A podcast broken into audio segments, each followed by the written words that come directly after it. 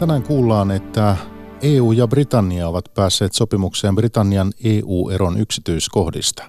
Brittiparlamentin kanta selviää lauantain äänestyksessä.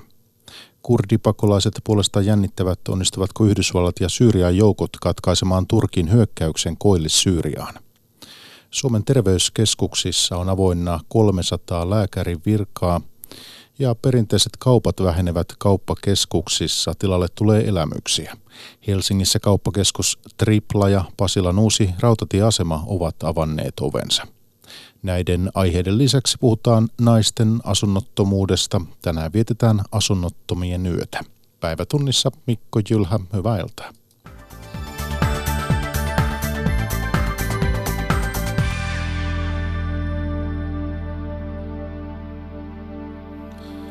Britannian hallitus ja Euroopan unioni ovat päässeet sopuun Britannian EU-erosta. Kolme vuotta jatkuneiden neuvotteluiden viimeinen kiista koski Irlannin ja Pohjois-Irlannin rajamuodollisuuksia. Uusi sopimus luo Pohjois-Irlantiin kaksien tullien mallin. Sopimukseen kirjattiin ensi vuoden loppuun asti kestävä siirtymäkausi. Sovun sisällöstä raportoi päivällä kirjeenvaihtaja Susanna Turunen Brysselistä sanotaan kaikessa yksinkertaisuudessaan Pohjois-Irlanti jää tämän eron jälkeen Britannian tullialueeseen, joka on ollut erittäin tärkeä asia Britannialle. Toisaalta Pohjois-Irlanti noudat kuuluu EUn sisämarkkinoiden sääntelyn piiriin, mutta pieneltä osin, eli se, mikä koskettaa ainoastaan tavaroita. Ja sitten arvonlisävero, kun, kun Pohjois-Irlanti ja Britannia kuuluu eri järjestelmiin, niin se hoidetaan teknisesti niin, että siinä tapauksessa, kun ollaan eri järjestelmässä, niin nämä, nämä palautukset maksetaan sitten Britanniaan. Sitten iso asia oli se, että Stolmontilla eli paikallishallinnolla Pohjois-Irlannissa on sitten neljän vuoden jälkeen mahdollisuus keskeyttää tämä järjestely tai äänestää sen puolesta eli jatkaa ja siihen tarvitaan vain yksinkertainen enemmistö sitten Stormontissa. EUn huippukokous on siellä juuri alkamassa. Onko sopimustekstin läpikäynti yksinkertainen asia, jota 27 jäsenmaata kannattavat? Kyllä se näyttää aika selvältä täällä sisään tullessa useat EU-johtajat sanoivat, mukaan lukien Suomen pääministeri Antti Rinne, että, että tätä voi kannattaa. Tätä on tietysti niin kauan veivattukin, että, että halutaan, että tämä loppuu ja tähän tulee joku ratkaisu. Vaikein osuus on ensi lauantai, jolloin Britannian parlamentti äänestää sopimuksesta. Vastustus on yhä kovaa. Avainasemassa oleva Pohjois-Irlannin unionistipuolue DUP on ilmoittanut, ettei se hyväksy sopimusta. Toimittaja Pasi Myöhänen jatkaa Lontoosta. No, tilanne näyttää sopimuksen hyväksymisen kannalta huolestuttavalta, sillä äh, viimeisen parin tunnin sisään Pohjois-Irlannin unionistipuolue DUP on tiukentanut kantaansa entisestään sopimusta vastaan. Äh, Boris Johnsonin konservatiivipuolueen tukipuolue sanoi tiedotteessa suoraan ja yksiselitteisesti, että se ei aio äänestää sopimuksen puolesta lauantaina. Äh, ja tämä oli kova isku pääministeri Boris Johnsonille. Hänellä ei ole omaa enemmistöä parlamentissa. Ja samalla DUP-puolueen vastarinta voi saada konservatiivipuolueen kovimman linjan EU-eromieliset äänestämään sopimusta vastaan myös, mutta ei sopimuksen tyrmääminen missään nimessä varmaa ole. Se nähdään vasta lauantain äänestyksessä. Sitten nähdään sekin, olisiko oppositiossa olevassa työväenpuolueessa sellaisia, jotka voisivat äänestää Boris Johnsonin sopimuksen puolesta. No mitä tarvitsisi tapahtua, että Irlannin unionistipuolue DUP suostuisi hyväksymään sopimuksen? No tässä jokunen viikko sitten DUP näytti vihreää valoa sellaiselle sopimukselle, ähm, jossa sillä olisi ollut veto-oikeus näihin tullijärjestelyihin Irlannin saarella, jotka ovat kynnyskysymys, mutta tällainen järjestely ei EUlle kelvannut. Äh, ei, ole, ei käynyt se, että yksi osapuoli olisi näin paljon voinut vaikuttaa EUn ulkorajan ja Pohjois-Irlannin rauhanprosessiin liittyviin kysymyksiin. Nyt kyllä näyttää epätodennäköiseltä, että DUP-puolueen mieli ennen lauantaita muuttuisi puolueesta. Sanotaan, että heidän näkökulmastaan asia on loppuun käsite, mutta tätä ei tietysti varmaksi tiedetä ennen lauantaita. No näyttääkö nyt siltä, että Britannia eroaa joka tapauksessa tämän kuun lopussa EUsta? Pääministeri Boris Johnson sanoi, että Britannia eroaa joka tapauksessa, mutta kukaan ei tiedä miten, koska maassa on säädetty laki, joka vaatii Johnsonia hakemaan EU-eron lykkäystä lauantain loppuun kuluessa, jos erosopimusta ei hyväksytä. Täällä ihmetellään, onko Johnsonilla jokin lain porsareikä tiedossaan, äh, mutta hänen Brexit-ministerinsäkin on sanonut, että lakia noudatetaan ja tällainen lykkäys kirjoitetaan. Kuka tietää, luottaako Johnson kenties siihen, että jokin EU-maista esimerkiksi torppaisi lykkäyksen. Tämä Johnsonin luottamus siihen, että Britannia eroaa kuun lopussa on täällä edelleen mysteeri. Noin Pasi Myöhänen Lontoosta. Hänelle soitteli Markit Alasalmi ja tuoreimmat tiedot Brexitin liittyen verkossa yle.fi. Yhdysvaltain ulkoministeri Mike Pompeo ja varapresidentti Mike Pence ovat saapuneet Turkkiin. Pompeo ja Pence neuvottelevat Turkin presidentin Recep Tayyip Erdoganin kanssa Turkin hyökkäyksestä Syyriaan. Tapaamisessa on tarkoitus painostaa Turkkia lopettamaan hyökkäys kurdijoukkoja vastaan. Yhdysvallat on valmis lisäämään Turkin vastaisia talouspakotteita, jos Turkki ei suostu tulitaukoon Pohjois-Syyriassa kun Turkki ja Yhdysvallat neuvottelevat Turkin hyökkäyksestä ja sen rajoista, yksi kysymys on Kobanin kurdikaupungin kohtalo. Kobanilainen Mehmed kertoi Ylelle toivovansa, että taistelut loppuvat ja hän perheineen pääsee palaamaan kotiinsa viiden vuoden pakolaisuuden jälkeen. Allah. Kun Turkin sotaoperaatio kurdijoukkoja vastaan eri puolilla Syyrian rajaa jatkui, täällä Surucin rajakaupungissa vasta toivuttiin edellisten taistelujen traumoista. Viisi vuotta sitten näköetäisyyden päässä Syyriassa riehuivat kuuluisat Kobanin taistelut. Maailma riemuitsi, kun lopulta kurditaistelijat voittivat ISISin satojen Yhdysvaltojen ilmaiskujen avulla. Kun suurvallat neuvottelivat Turkin presidentti Recep Tayyip Erdoganin kanssa myös Kobanin kohtalosta, Mehmet oli suunniltaan huolesta. Kobanilainen Mehmet ei ole viikkoon saanut yhteyttä ikääntyneisiin vanhempiinsa kotona. Puhelinverkko on ollut suljettu. Torstaina tiedettiin, että Syyrian armeijan joukot olivat saapuneet. Jos Turkki hyökkäisi, vastassa olisi Syyrian armeija. Uusien taistelujen mahdollisuus pelottaa, Mehmet sanoo. Kuka ei pelkäisi sotaa, hän kysyy. Vanhemmat olivat jääneet Kobaniin Mehmetin paetessa perheineen Isisiä Turkin puolelle. Välissä on vain muutama kilometri ja ruostunut rajaportti. Mutta portti pysyy kiinni turvallisuussyistä. ISISiä vastaan taistelleet ja sitä yhä hallitsevat JPGn joukot olivat PKKn organisoimia ja Turkille PKK on terroristijärjestö. Operaatiollaan Turkki haluaakin ensin ajaa järjestön pois rajalta. Turkin puolelta Mehmedin kotikaupunki näkyy niin selvästi, että uudet rakennukset erottuvat. Komanissa käyneet kertovat, että siellä on yhä taistelujen jälkiä ja että palaajat ovat korjanneet talojaan lähinnä omin voimin. Kurdihallinnon mukaan hieman yli puolet Kobanin asukkaista ovat palanneet. Mehmet toivoo vain, että Turkki ja suurvallat pääsisivät sopimukseen järjestelystä, joka sallisi hänenkin paluunsa. Olemme kärsineet paljon, hän sanoo. Tänään Mehmet työskentelee rakennuksilla ja yrittää elättää kolmelapsista perhettään. Toistaiseksi kotikaupunki Kobanin yllä lepää hiljaisuus. Moni rukoili, ettei se olisi tyyntä myrskyn edellä. Aila Albairak Surucista.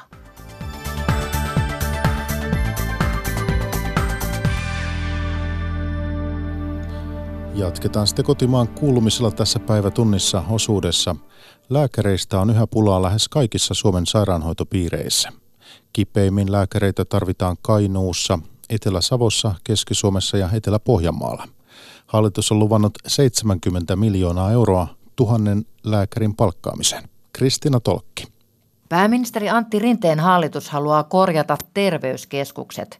Perhe- ja peruspalveluministeri Krista Kiuru ilmoitti tiistaina, että nyt palkataan tuhat uutta lääkäriä. Terveyskeskukset eivät kuitenkaan nuoria lääkäreitä kiinnosta. Paikkoja ei saada kaikkialla täytettyä, vaikka lääkäreitä koulutetaan tuplasti enemmän kuin parikymmentä vuotta sitten. Lääkäriliiton toiminnanjohtaja Kati Myllymäki. Se urakan koko on sellainen, että lääkärit uupuu ja nuoret lääkärit pelästyy ja lähtee niin kuin sen pakollisen jaksonsa jälkeen sitten pois. Tällä hetkellä 70 prosenttia lääkäreistä työskentelee julkisella sektorilla. Eniten lääkäreitä on sairaaloissa, kakkosena tulevat terveyskeskukset ja kolmantena yksityiset lääkäriasemat. Yhdeksi vaihtoehdoksi vastavalmistuneille lääkäreille on tarjottu pakollista terveyskeskustyötä. Lääkäriliitto vastustaa sitä. Toiminnanjohtaja Kati Myllymäki. Osa lääkäreistä hän lähtee sitten Ruotsiin, Norjaan, tuonne Keski-Eurooppaan tai sitten suuntautuu tutkimustyöhön tai laittaa sinne yksityissektorille sitten oman, oman, oman firman pystyy. Että aika, aika hankala sitten saada pakolla ihmisiä tekemään näin vaativaa korkeakoulutusta edellyttävää työtä. Nyt kysytäänkin, kiinnostaako terveyskeskusten kehittäminen enää todella päättäjiä? Työssä käyvillä on työterveyslääkärit ja lapsille otetaan vakuutuksia. Jos on rahaa, yksityislääkäriltä saa heti ajan. Sotejohtaja Tarja Myllärinen Kuntaliitosta vaatii, että lääkäreiden pitää pystyä keskittymään omiin töihinsä myös terveys- tai sotekeskuksissa. Moni lääkäri valittaa siitä, että joutuu tekemään töitä, jonka joku muu voisi tehdä, avustavaa työtä, tai sitten joutuu tekemään psykologin töitä, sosiaalityöntekijöiden töitä, jotka eivät lääkärille kuulu. Terveyskeskuksissa on tällä hetkellä auki 300 lääkärin paikkaa. Myrkkykaasujen lisääntyminen tulipaloissa kasvattaa palomiesten syöpäriskiä. Uudet talot sisältävät entistä enemmän muovia ja niistä syntyy vaarallisia kaasuja. Palomiehillä on jo nyt kaksinkertainen riski muuhun väestöön verrattuna sairastua esimerkiksi eturauhassyöpään. Tulevaisuudessa riski voi vain kasvaa. Palomiehet ympäri maailmaa ovat keränneet rahaa syöpätutkimukseen Burpee-haasteella. Nettiin ladatuissa videoissa he tekevät yleisliikettä parikymmentä kiloa painavissa varusteissa. Samalla he saivat myös huomiota pelastajien muuta väestöä korkeammalle syöpäriskille. Palomies Sami Sällinen Äänekosken paloasemalta. Siihen ei aikanaan ole kauheasti kiinnitetty huomiota, niin hyvä, että nykyään on. Palomies Pekka Kolehmainen Äänekosken paloasemalta. Vielä voidaan vaikuttaa siihen asiaan ja toivottavasti päästään sinne eläkeikään asti sitten ilman niitä syöpiä. Vaikka työtä pelastajien terveys- ja turvallisuusriskien vähentämiseksi on tehty viime vuosina paljon, uusia tulee koko ajan. Pelastusopiston tutkija Juha Laitinen. Kotitalouksissa muovin määrä rakennus- ja sisustusmateriaalissa on lisääntynyt. Lisäksi kodin elektroniikan ja kodinkoneiden määrä on myös lisääntynyt. Palaessaan nämä tuottavat palomiehen työympäristöön erittäin haitallisia kemiallisia yhdisteitä. Palomies Sami Sällinen. Sähköautot on yksi, että ne joutuu kyllä sammuttaa eri tavalla kuin ennen vanhaa. Eli nyt ne periaatteessa hukutetaan veteen, että ei tulisi niin paljon haitallisia kaasuja näistä palavista akuista. Palomies Pekka Kolehmainen uusien autojen materiaalit on sitä luokkaa, että jos niitä sahataan, leikellään, niin sieltä syntyy semmoista pölyä, mikä sitten hengitettynä niin voi aiheuttaa sitten keuhko-ongelmia. Pohjoismaisen tutkimuksen avulla tiedetään, mitkä syövät uhkaavat suomalaisia pelastajia. Pelastusopiston tutkija Juha Laitinen. Palomiehillä on vähintään kaksinkertainen eturauhassyövän, keuhkeen adenokarsinooman ja asbestin aiheuttama keuhkopussien syövän ilmaantuvuus verrattuna muuhun väestöön. Vaikka syöpäriski on kohonnut työikäisilläkin, pelastustehtävissä se ei ole mielessä. Palomies Sami Sällinen. No ei sitä kyllä sinne tilanteessa mieti, että sitä luottaa siihen, että varusteet pitää. Palomies Pekka Kolehmainen. Kyllä tällä sitä varten ollaan, että ihmishenget pelastetaan ja sitten mietitään niitä omia asioita. Toimittaja oli Sanna Savela. Kauppakeskus jätti Mall of Tripla sekä Pasilan uusi rautatieasema avasivat ovensa yleisölle tänään. Kauppakeskus on yksi Suomen suurimmista liiketiloja, on noin 250. Potentiaalinen asiakasmäärä on merkittävä. HSLstä on arvioitu, että Pasilan aseman läpivirtaa arkipäivisin noin 150 000 lähijuna-matkustajaa. Tämän lisäksi tulevat vielä ratikka- ja bussimatkustajat. Kuinka onnistunut Triplan konsepti on ja miltä näyttää kauppakeskusten tulevaisuus? Tätä pohtivat toimitusjohtaja Hanna Kaleva KTI kiinteistötiedosta ja johtaja Päivi Timonen puolestaan Helsingin yliopiston kuluttajatutkimuskeskuksesta. Toimittajana Totti Toivonen. Milloin olette itse viimeksi käynyt kauppakeskuksessa ostoksilla? Aloita Hanna. No eilen pääsin triplan avajaisiin. Oli, oli mukava olla siellä, mutta en, en mennyt ostoksille, mutta viimeksi olen käynyt kauppakeskuksessa apteekissa ostamassa kosmetiikkaa toissa päivänä. Okei. Okay. Entäs Päivi? Mä varmaan maanantaamuna hain kluuvista kahvit töihin mennessä. Eli kauppakeskukset teidänkin elämään ihan aktiivisesti aina kuuluu. No niitä on joka paikassa. Vaikea välttää. Hanna, tämä KTI Kiinteistötieto Oy, jonka toimitusjohtaja sä olet, niin se on tämmöinen kiinteistöalaa palveleva asiantuntijaorganisaatio. Ja viime viikolla julkaisit taas kerran Suomen kauppakeskusyhdistyksen kanssa tämmöisen kauppakeskusbarometrin. Mitä se kertoi siitä, että kuinka Suomen sadalla kauppakeskuksella menee? No se kertoi lähinnä sen, että kauppakeskukset hyvin vahvasti elää tässä ajassa ja, ja, ja kehittyy sen mukaan, mitä meillä tapahtuu taloudessa ja yhteiskunnassa ja kuluttamisessa ylipäätään. Et, et vahvoja, vahvoja voimia siellä kauppakes, kauppakeskuskehittämisen takana on, on kaupungistuminen ja, ja ihmisten kulutuskäyttäytyminen ja sen, sen trendit ja se vaikuttaa vahvasti siihen, miltä meidän kauppakeskukset näyttää ja, ja miten ne kehittyy ajassa. No, minkälaisia asioita te sitten seuraatte? Ilmeisesti ainakin sitä, että minkä verran kävijämääriä ihmisiä käy, käy ja minkä verran myyntiä tulee, niin mitä, mitä, mitä niillä menee? Joo, me tehdään kauppakeskusyhdistyksen kanssa, tehdään myynti- ja kävijäindeksejä Suomen kauppakeskuksista. Ja, ja ihan isossa kuvassa se myynnin kehitys kauppakeskuksissa näyttää siltä, miltä se näyttää vähittäiskaupassa ylipäätään. Eli? Pientä kasvua, sellaista maltillista, positiivista kehitystä. Ei, ei mitään hurjia lukuja, mutta mut sellaista viime vuosina prosentin kahden, kahden tällaisen niin kuin vertailukelpoisen kannan myynnin kehitystä. Hmm. Ja, ja sitten ehkä suurempi muutos tapahtuu siinä, miten se kauppakeskusten sisällä tämä, tämä ää, niin kuin eri, eri toimialojen kehitys on, on hyvinkin erilaista. No mitkä nousee? Ilmeisesti vaatteet, mitä vaikka vaate, vaatekauppa, onko se nousussa vai laskussa?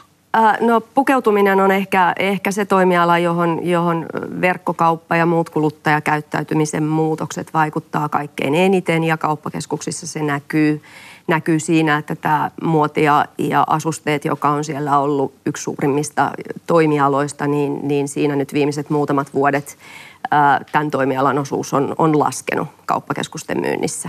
Ja ilmeisesti palvelut nousee, ruokaa pitää saada ja, ja hiuksia joo, ja kaikkea. No siis joo, suomalaisissa kauppakeskuksissa päivittäistavaralla, ruualla on, on tosi iso merkitys. Ja, ja, ja se on monille kauppakeskuksille se sellainen, sellainen sen, sen liiketoiminnan kivijalka monella tapaa. Ja, ja juuri näin niitä palveluja tulee koko ajan enemmän kauppakeskuksiin ja, ja koko ajan uudenlaisia palveluja myöskin. Puhutaan näistä trendeistä kohta vielä lisää, mutta Päivi, sä olet tutkinut muutama vuosi sitten, reilu kymmenen, reilu kymmenen vuotta sitten Helsinkiin perustetun Kampin kauppakeskuksen kehittymistä siitä, että mitä odotettiin ja mitä sitä loppujen lopuksi siitä tuli.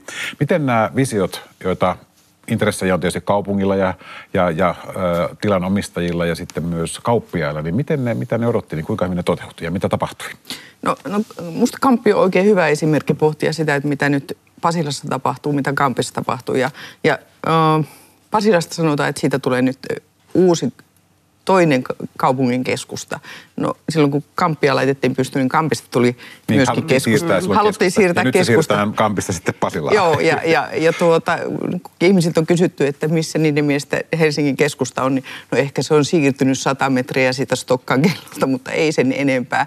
Se, että se ikinä siirtyisi Pasilaan, niin ehkä se on hyvä puhua kakkoskeskuksesta tai, mm. tai yhdestä kaupungin keskuksesta. No, mutta miten, miten se kauppakeskus Kamppi kehittyi? Tuliko siitä semmoinen kuin alun perin luultiin vai, vai jouduttiinko suunnitelmat no, rukkaamaan uusiksi? Se, mitä sä sanoit, että et, et ne koko ajan muuttuu, niin mm. kyllähän Kamppi on hyvä esimerkki siitä, että kaikki muuttuu koko ajan. Se, mitä me, me kuluttajat sitten todetaan, niin me aina ajatellaan, että se on ihan sama kuin nämä käytävät on samoissa paikoissa. Mutta ne liiketilathan on jatkuvassa muutoksessa. Etitään semmoisia parhaita toimijoita eri kohtiin sen mukaan, että miten ne ihmiset liikkuu. Vaikka on mallitettu, että näin ne tulee sieltä metrosta ja, ja busseilta ja tänne ne menee, niin sitten, että minkälaisia palveluita ne ottaa siinä matkalla, niin sitä ei oikeastaan tiedetä silloin, kun se pannaan pystyyn.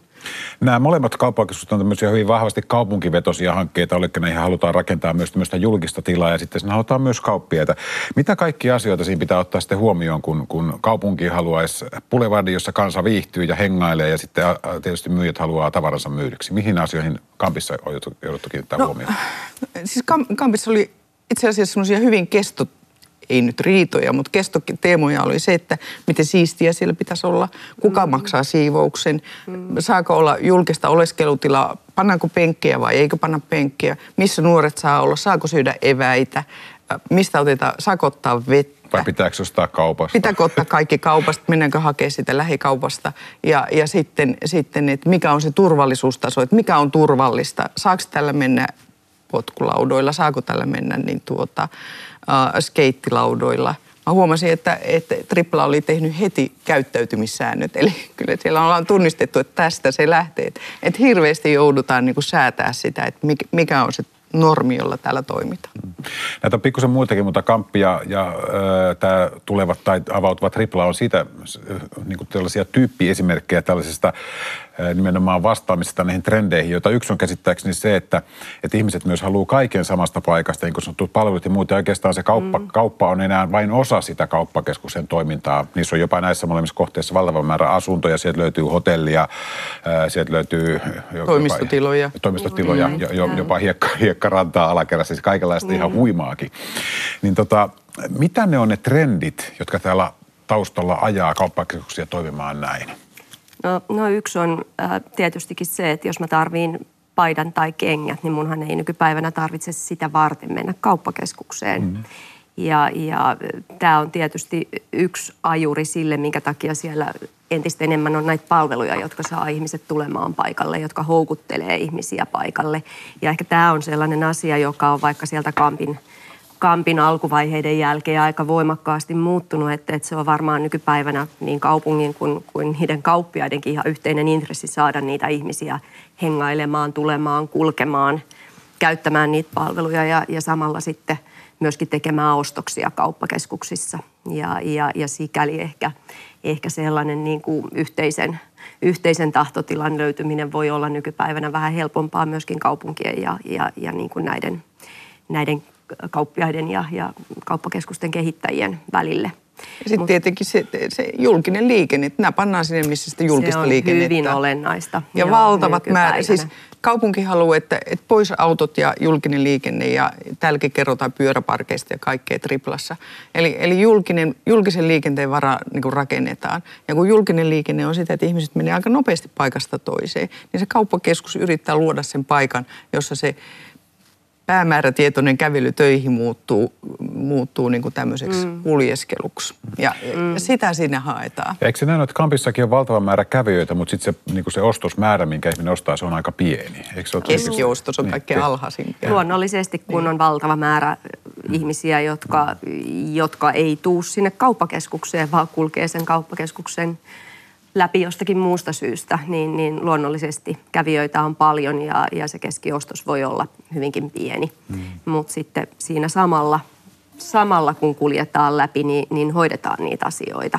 Mm. Ja, ja se on ehkä tämän, nyt kun näitä kauppakeskuksia on, on viime vuosina tullut aika paljon, niin se, se ehkä semmoinen niin kuin yksi, yksi iso asia on just niin kuin Päivi sanoi, nämä, tämä joukkoliikenne, eli ne kauppakeskukset halutaan viedä sinne, missä ihmiset luontaisesti kulkee muutenkin. Mm. Ja, ja sitten taas ne tavallaan se, se toinen ääripää on se, että, että, että on näitä keskuksia, joihin vartavasten pitää mennä. Ja, ja näille molemmille toki on, on se oma paikkansa, mutta, mutta se profiili ja, ja ikään kuin kohderyhmä ja sitä kautta myöskin sitten se palvelutarjoama on pikkusen erilainen. Mm.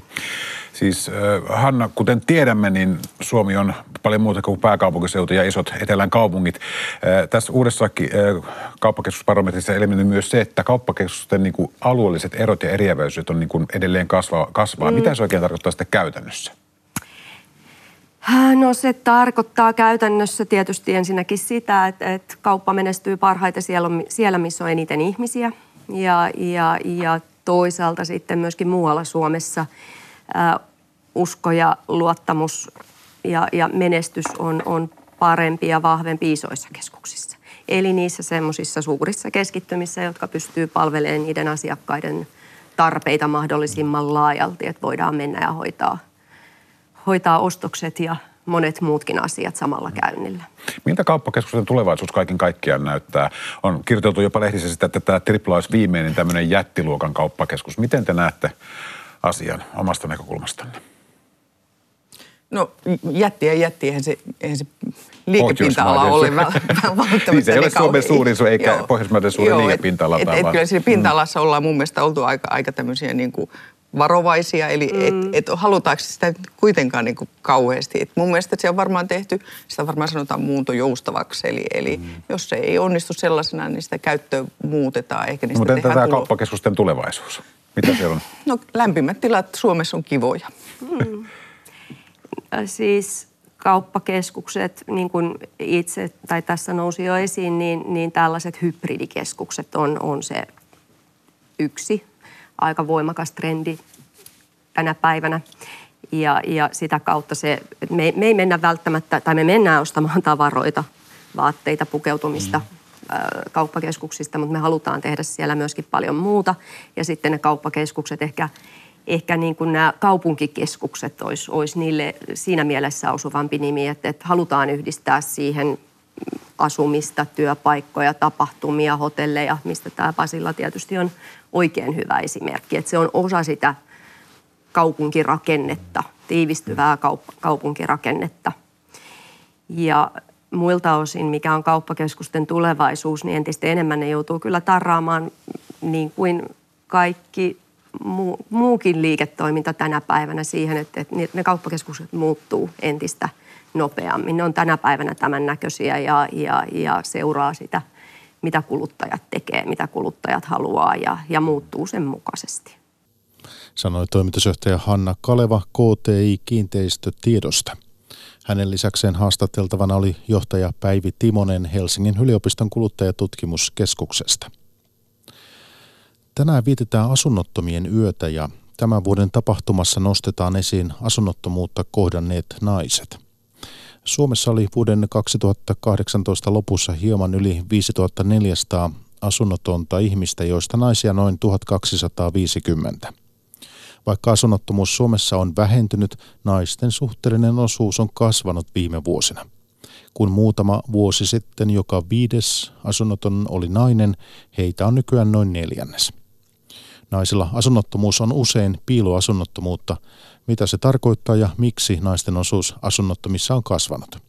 Vastaajana Diakonissa-laitoksen projektityöntekijä Sari Rantaniemi, naiserityisyys asunnottomuus työssä hankkeesta eli NEA-hankkeesta. Tähän on aika monenlaisia syitä. Mä uskon, että on monen asian summa, mutta ehkä yhtenä, mitä tässä on NEA-hankkeessa huomattu, niin meillä ei ole sellaisia palveluita, jotka olisi kohdennettu suoraan näille naisille. Ja tällaisiin kaikille suunnattuihin palveluihin, niin naisten, naisten on aika vaikea tulla. Heidän tilanteesta kokee aika semmoista isoa häpeää ja muuta, että yritetään sinnitellä kauhean pitkälle.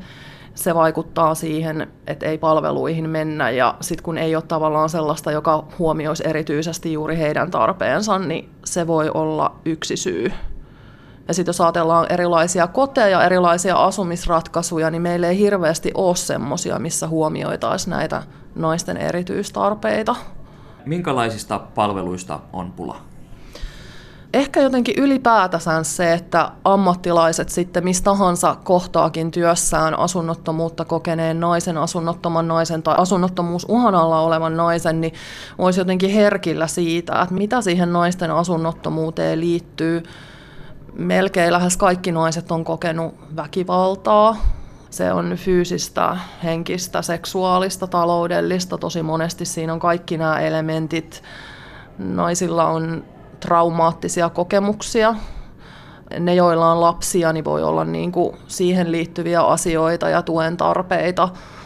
Et näitä asioita ei ehkä silleen välttämättä nähdä, että mitä ne niin kuin vaikuttaa myös siihen kokonaistilanteeseen. Että on esimerkiksi vaikea vaikea hoitaa asumisasiaa, jos on huoli vaikka omasta lapsestaan. Niin tämä ymmärrys on yksi asia. Naisten asunnottomuuden kohdalla puhutaan piiloasunnottomuudesta. Mitä se tarkoittaa?